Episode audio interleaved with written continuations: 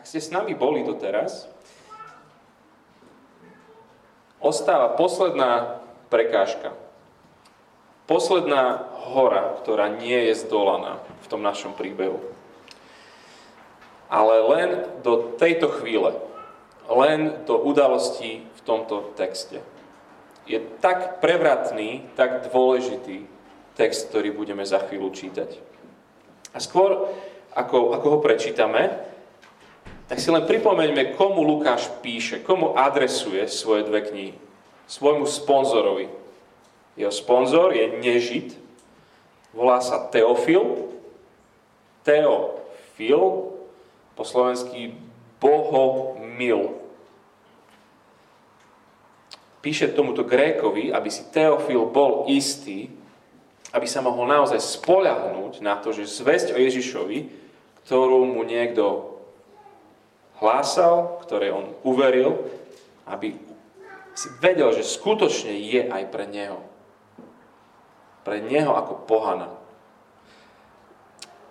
A kým sa Teofil dočíta až po ten dnešný text, ktorý máme pred sebou, mal možnosť sledovať prebudenie v Jeruzaleme, v tých prvých kapitolách, vidí, ako, ako sa to šíri po celom judskom kraji, vzrušene číta, že že rozdelený Izrael, ten, ten sever a juh sú znova spolu pod jedným kráľom, pod Ježišom Kristom. Že sú to nádherné veci. On si možno hovorí, to je, to je úžasné. Pre nich, pre Židov. Váš Boh je skvelý, milostivý, verný vám. Odpúšťajúci a zjednocujúci. Vás, na konci dnešného textu prečíta slova, pozrite so mnou, 11. kapitola, 18. verš. Boh teda aj pohanom daroval pokánie, aby mali život. Pre niekoho ako Teofil toto prečítať je neskutočná vec jeden z najzlomovejších okamihov celého príbehu knihy skutkov. Udejú sa tu veci, ktoré v tej prvej cirkvi plnej Židov nikto nečakal. Nikto by tomu neveril. A preto skôr, ako sa začnú tiať v tej kapitole 10, ktorú budeme čítať, len, len sa pozrite očami, čo sa deje predtým. Lukáš znova nasvietí na top apoštola, Peter. A v texte, ktorý tam je od, od 32. verša 9. kapitoly znova Peter uzdravuje ochrnutého. Ale pamätáte, on už, to sme už vedeli, že to sa deje. V Jeruzaleme sa to dialo. Prečo to znova hovorí? Že Peter niekoho uzdravuje. A hneď po veršu za tým, od 30, 36. vzkriesi nejakú ženu. Prečo to teraz hovorí? Lebo to, čo bude následovať v 10. kapitole, budú ešte aj o top apoštolovi Petrovi pochybovať. Ešte aj on pôjde na koberček do Jeruzalema kvôli tomu, čo sa tu stane. Skôr ako sa začne rozprávať ten príbeh záchrany pohanov, Lukáš chce skutočne počiarknúť autoritu tohto Petra. On stále je ten Bohom autorizovaný posol. Toto nie je nejaká anomália, toto je ten Boží plán. A tak čítajme teraz skutky 10. Myslím, že si sa prečíta od verša 1 po 23.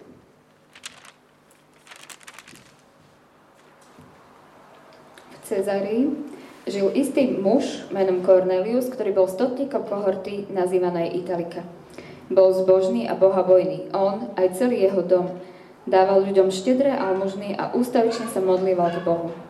Raz okolo 3. hodiny popoludní mal videnie. Jasne videl, ako vošiel k nemu Boží aniel a oslovil ho. Cornelius. On uprel oči na neho a prelaknutý povedal, čo je, pane? Aniel povedal, tvoje modlitby a tvoje almužny vystúpili pred Boha a on sa na teba rozpamätal. Teraz pošli do Jopy mužovi, mužov, pozvi Šimona príjmenom Peter. Je ubytovaný u istého garbiara Šimona, ktorý má dom pri mori Len čo aniel, ktorý s ním hovoril, odišiel, zavolal si Cornelius dvoch sluhov a zbožného vojaka spomedzi tých, ktorí mu boli podriadení. Všetko im vyrozprával a poslal ich do Jopy. Na druhý deň, keď boli na ceste a blížili sa k mestu, Peter vyšiel okolo 6. hodiny na strechu domu modliť sa. Keď vyhľadol, chcel si zajesť. Kým mu pripravovali jedlo, dostal sa do vytrženia. Videl nebo otvorené a z neho zostupovať na zem ako si nádobu, stiaby veľkú plachtu so štyrmi rohmi. Boli v nej všetky druhy štvornohých zvierat, zemských plázov, ako aj nebeského vtáctva. Tu k nemu zaznel hlas. Peter, vstaň, zabíjaj a jedz. Peter na to povedal, nie, pane, lebo nikdy som nejedol nič poškvrnené a nečisté. Potom sa ozval hlas znova, po druhý raz. Čo Boh očistil, to ty nenazývaj poškvrneným. Toto sa opakovalo tri razy a nádoba hneď bola vzatá do neba. Kým Peter v rozpakoch uvažoval, čo má znamenať videnie, ktoré práve mal, objavili sa pri bráne muži, ktorých poslal Cornelius a vypitovali sa na Šimonov dom.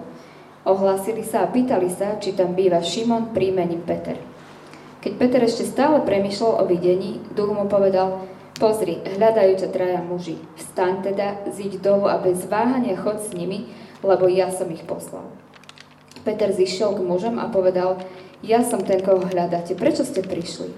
Muži mu odpovedali, stotník Cornelius, spravodlivý a bohabojný muž, o čom svedčí celý židovský národ, dostal od svätého aniela pokyn, aby ťa pozval do svojho domu a vypočul tvoje slova. Peter ich teda zavolal dnu a pohostil ich. Na druhý deň vstal a odišiel s nimi. Sprevádzali ho niektorí bratia z Jopy.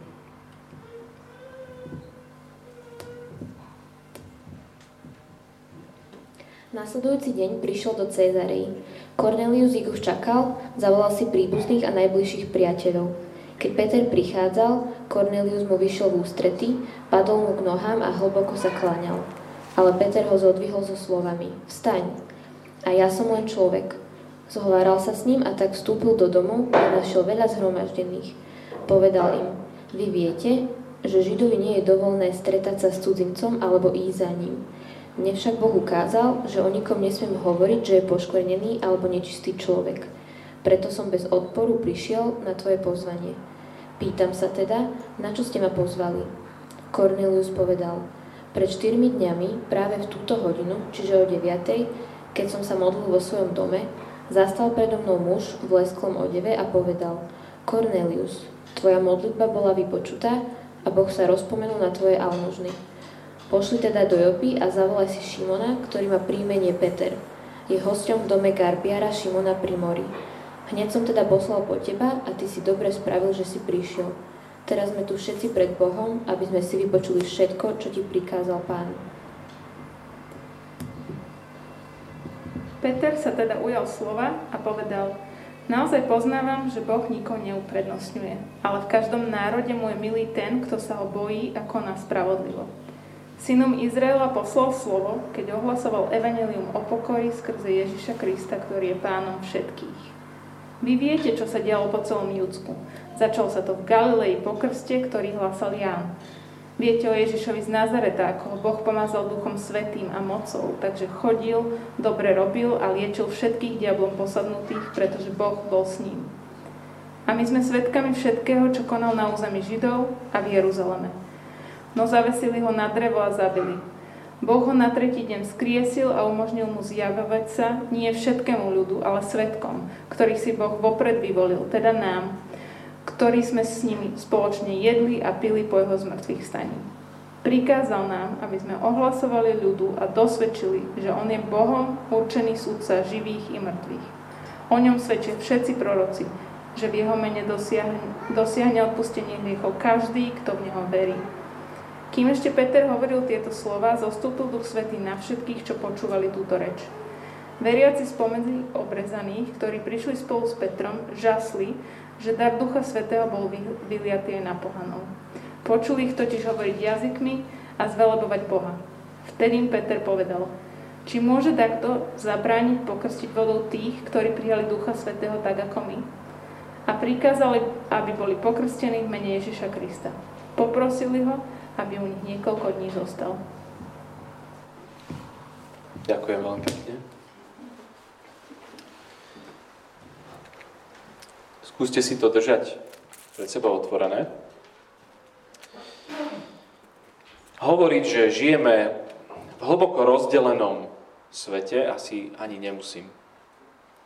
To, že svet mal vždycky svoje prasklinky, to sme vedeli, ale dnes akoby z každej tej praskliny, ktorá existovala, je zrazu priepasť. Priepasť generačná, priepasť spoločenská, politická, teologická, ekonomická, očkovacia, rodinná, Existuje niečo, čo nás nerozdeluje. Ale že riadne nerozdeluje. Kto z nás to bytosne necíti v niečom, takéto rozdelenie? Všimli ste si, aké bolo moto dnes skončenej Olympiády zimnej?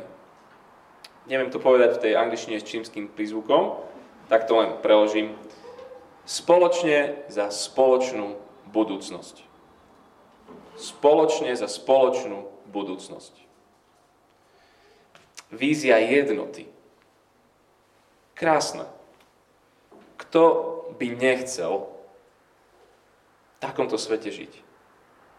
John Lennon by chcel, Michael Jackson o tom spieva, každý to v podstate chceme. Ale potom sa zastavíš a povieš si, ale veď to Čína rozpráva o takejto jednote. A treba sa aj spýtať menšín v Číne.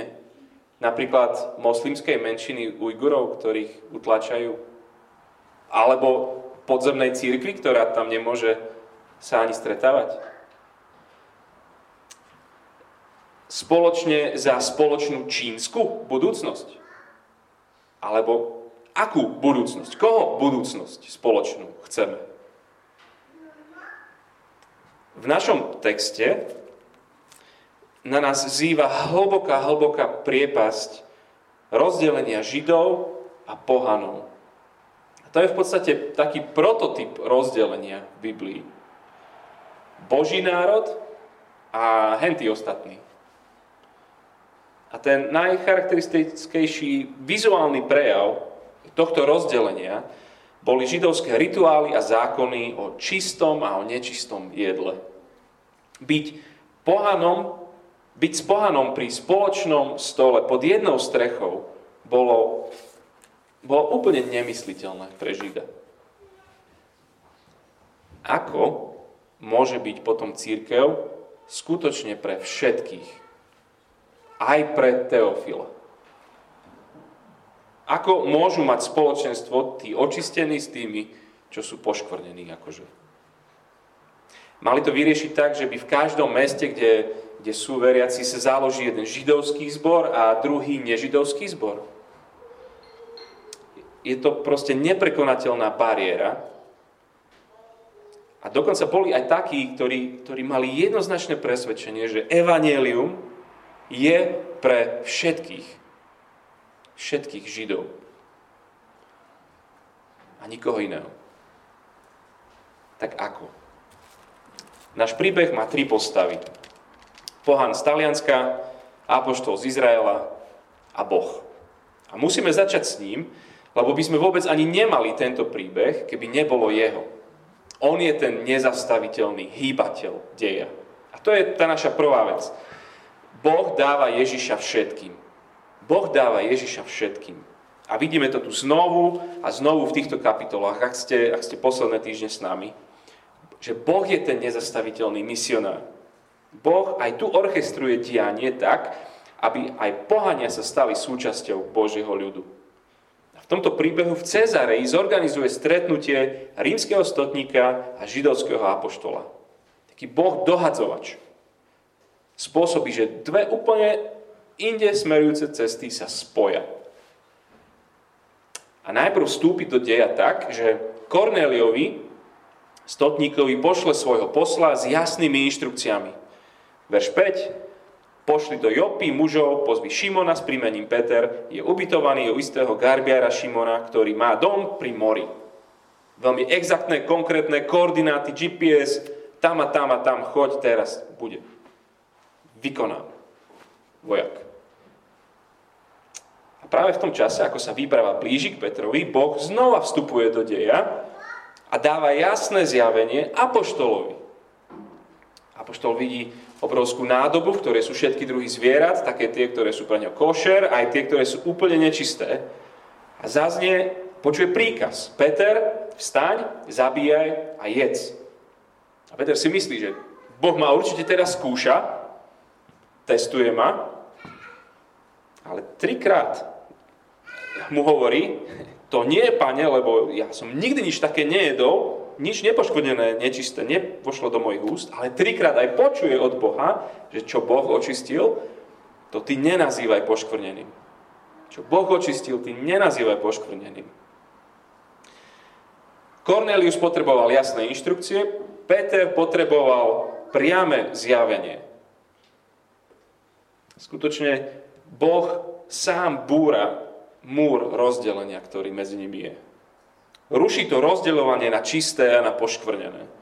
Skutočne prelomová udalosť.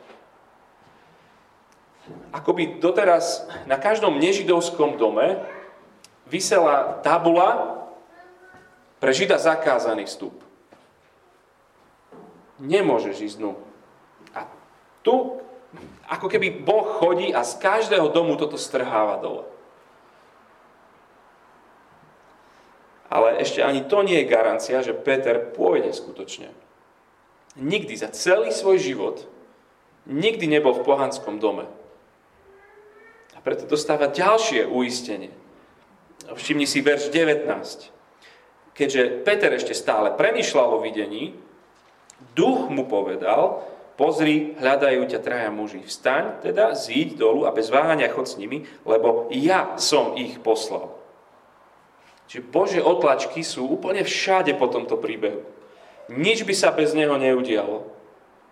Všetko začína ním, koordinuje miesto aj čas. Keby jeho nebolo, církev by nikdy, nikdy, nikdy neprešla za túto bariéru. Ale ešte to, to jeho najväčšie, ako on vstúpi do toho celého, je, je na konci.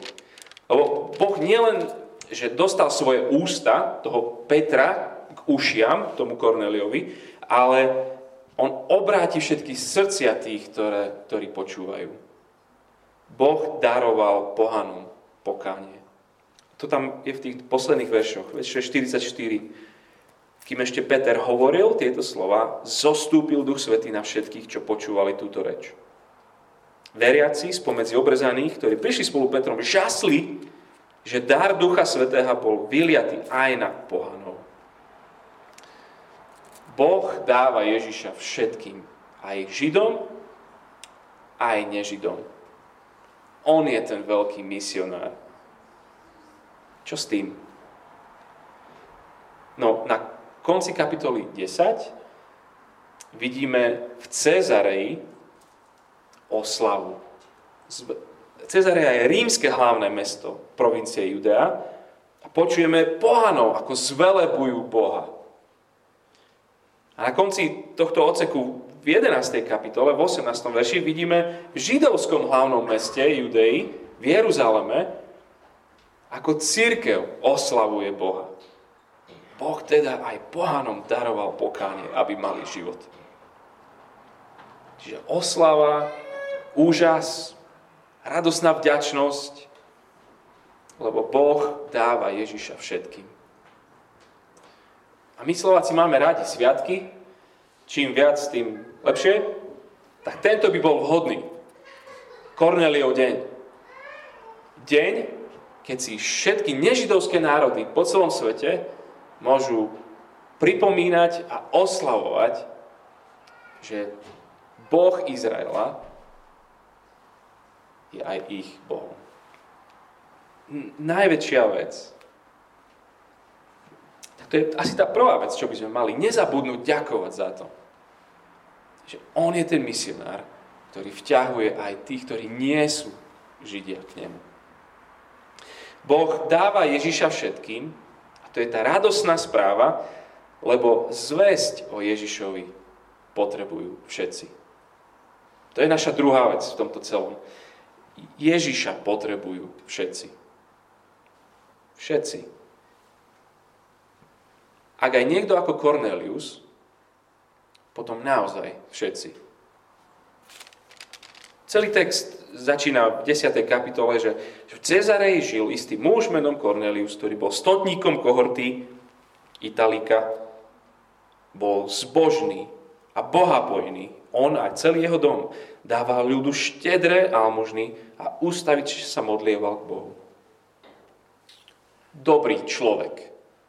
Skutočne dobrý človek, ktorý potrebuje evanelium. Kornelia priťahuje uctievanie jedného Boha. A on sa snaží praktizovať etiku hebrejského učenia. Modlitby a almužny boli základné piliere zbožnosti.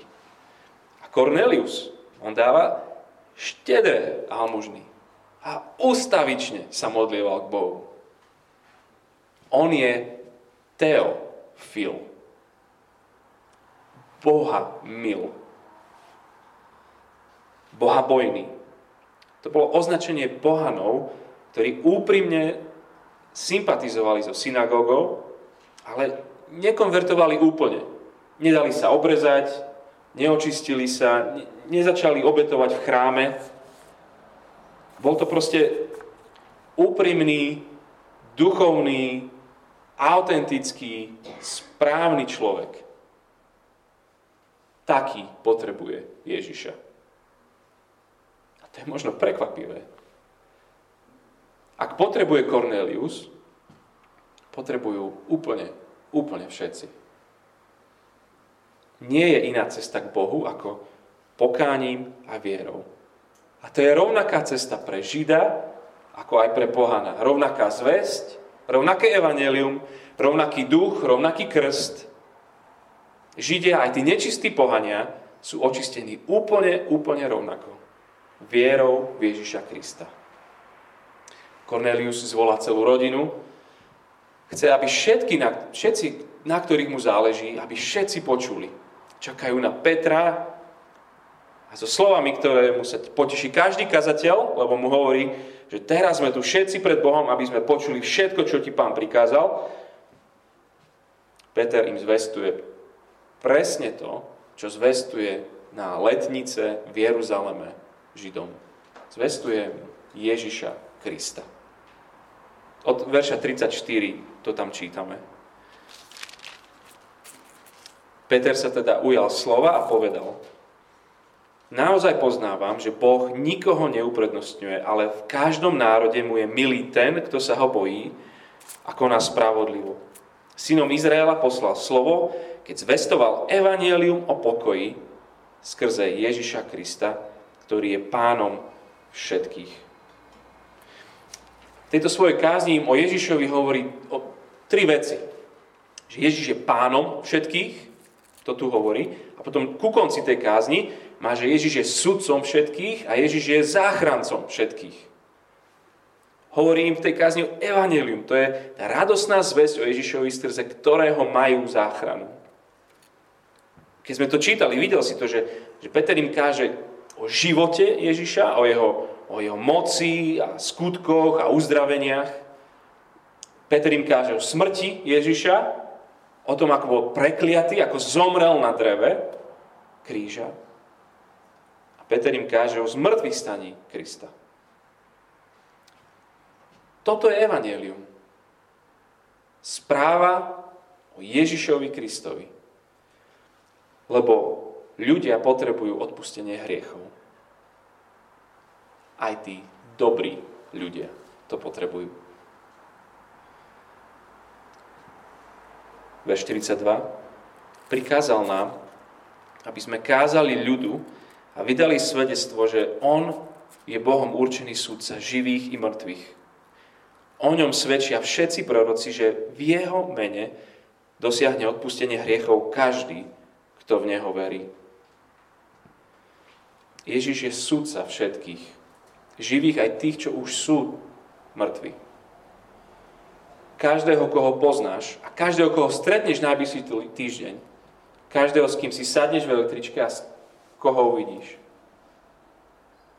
A to nie je súdne pojednávanie, ktoré sa dá do nekonečna odročiť.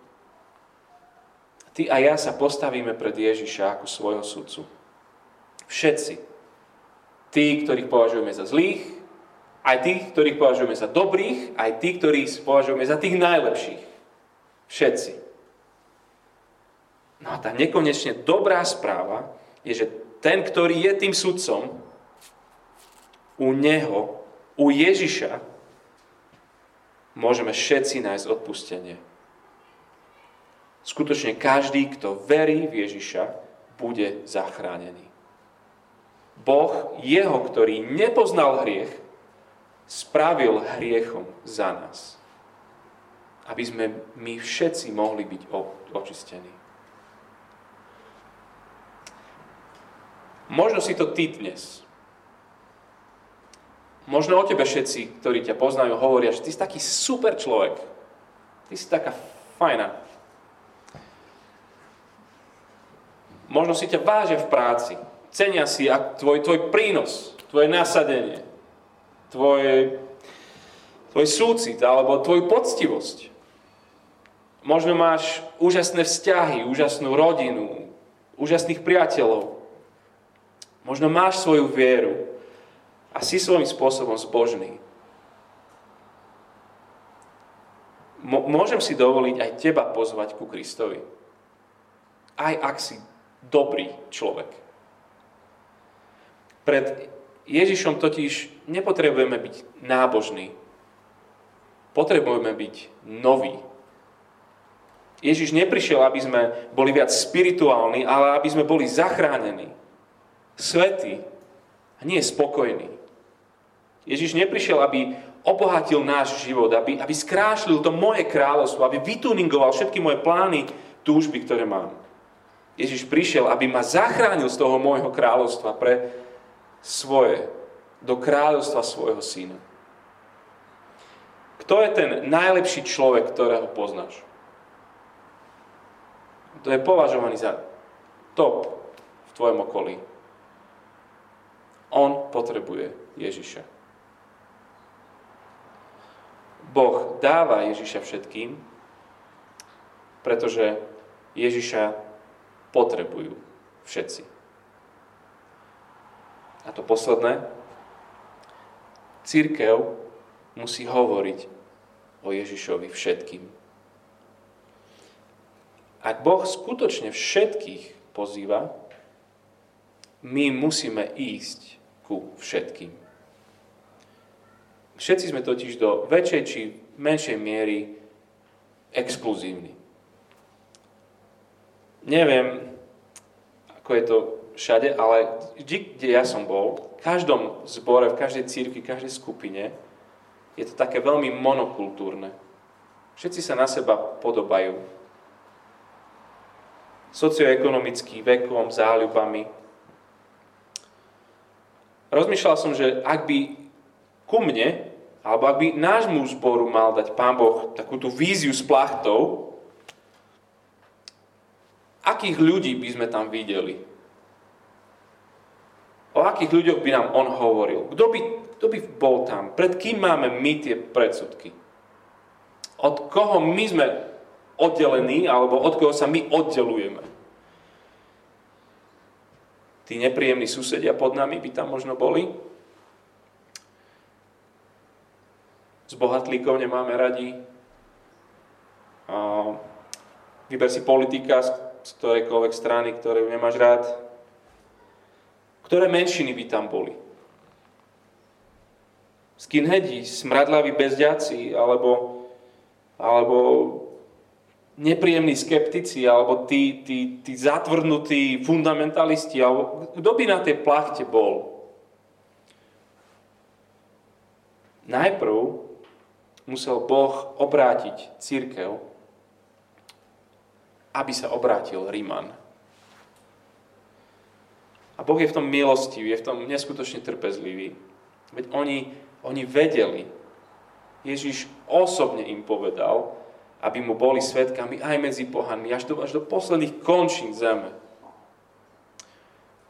A oni sú takí neskutočne nekonzistentní. Ten Peter Peter býva v Jope u koho? Šimona Garbiara. Chlapíka, čo opracováva kože. Denne je v styku s mŕtvolami. Je rituálne nečistý pre Žida. Peter, to je v pohode, že ty nemáš problém stolovať u, u Žida, ktorý je nečistý? Ale máš obrovský problém ísť do domu nečistého pohana. Ani to len Peter, celá tá církev, on, toto sa celé udeje a počúvajte, čo sa, čo sa deje hneď za tým. Kapitola 11. Medzi tým sa apoštoli a bratia žijúci v Júdsku, čiže vlastne celá církev, čo tam existovala, dopočuli, že Božie slovo prijali aj pohania. Keď prišiel Peter do Jeruzalema, dohovárali mu tí, ktorí boli spomedzi obrezaných vošiel si k neobrezaným mužom. Jedol si s nimi. To je cez čiaru apoštol. To nerobíme. Tam my nechodíme. S tými ľuďmi sa my nestýkame. Ak niečo chcú, oni nech prídu. Peter a vlastne celá církev potrebovala pochopiť ešte hlbšie dôsledky Ježišovho života, smrti a vzkriesenia. Církev potrebovala evanelium hĺbšie do svojho srdca. Aplikovať to na túto situáciu. Oni potrebovali hĺbšie zažiť, že evanelium je dostatočné na premostenie najväčších medziludských priepastí. Tých rasových, etnických, náboženských to, čo odlišuje církev, ten nový Boží ľud, už nie sú rituálne zákony a čo je, sa môže jesť a nemôže a podľa toho sa rozdeľujeme. To Ježiš všetko naplnil. Jeho duch teraz definuje, kto je dnu a kto nie. Ten duch vytvára spojenie medzi ľuďmi, ktoré je hlbšie, než sú akékoľvek ľudské rozdiely. Priatelia, náš rozdelený svet nespoja sociálne siete. A to už na to sme už prišli, hej. Náš svet nespojí Organizácia spojených národov. Nejak nás to nespája. Len evanelium je dostatočne hlboké, všetkých spoločne pokoriť a len evanelium je dostatočne mocné dať skutočne tú novú identitu Ježišových ľudí. A to potom znamená, že, že miestne lokálne zbory ľudí by mali byť tým miestom, ktoré budú ochutnávkou spoločenstva nespojiteľných ľudí.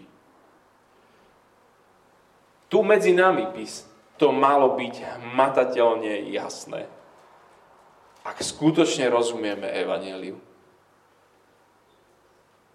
Tí najrozdielnejší a rozliční ľudia sme jednou rodinou. Tie najväčšie rozdiely spája Ježiš Kristus. Boh dáva Ježiša všetkým, lebo všetci potrebujú Ježiša. A preto církev musí o Ježišovi hovoriť úplne, úplne všetkým. Budem sa krátko modliť. Ďakujeme Ti, Bože, že Ty si vo svojom synovi spojil to, čo bolo nespojiteľné prosíme ťa veľmi za to, aby si premenil naše srdcia, aby sme šli k ľuďom, ktorí nie sú ako sme my. Amen.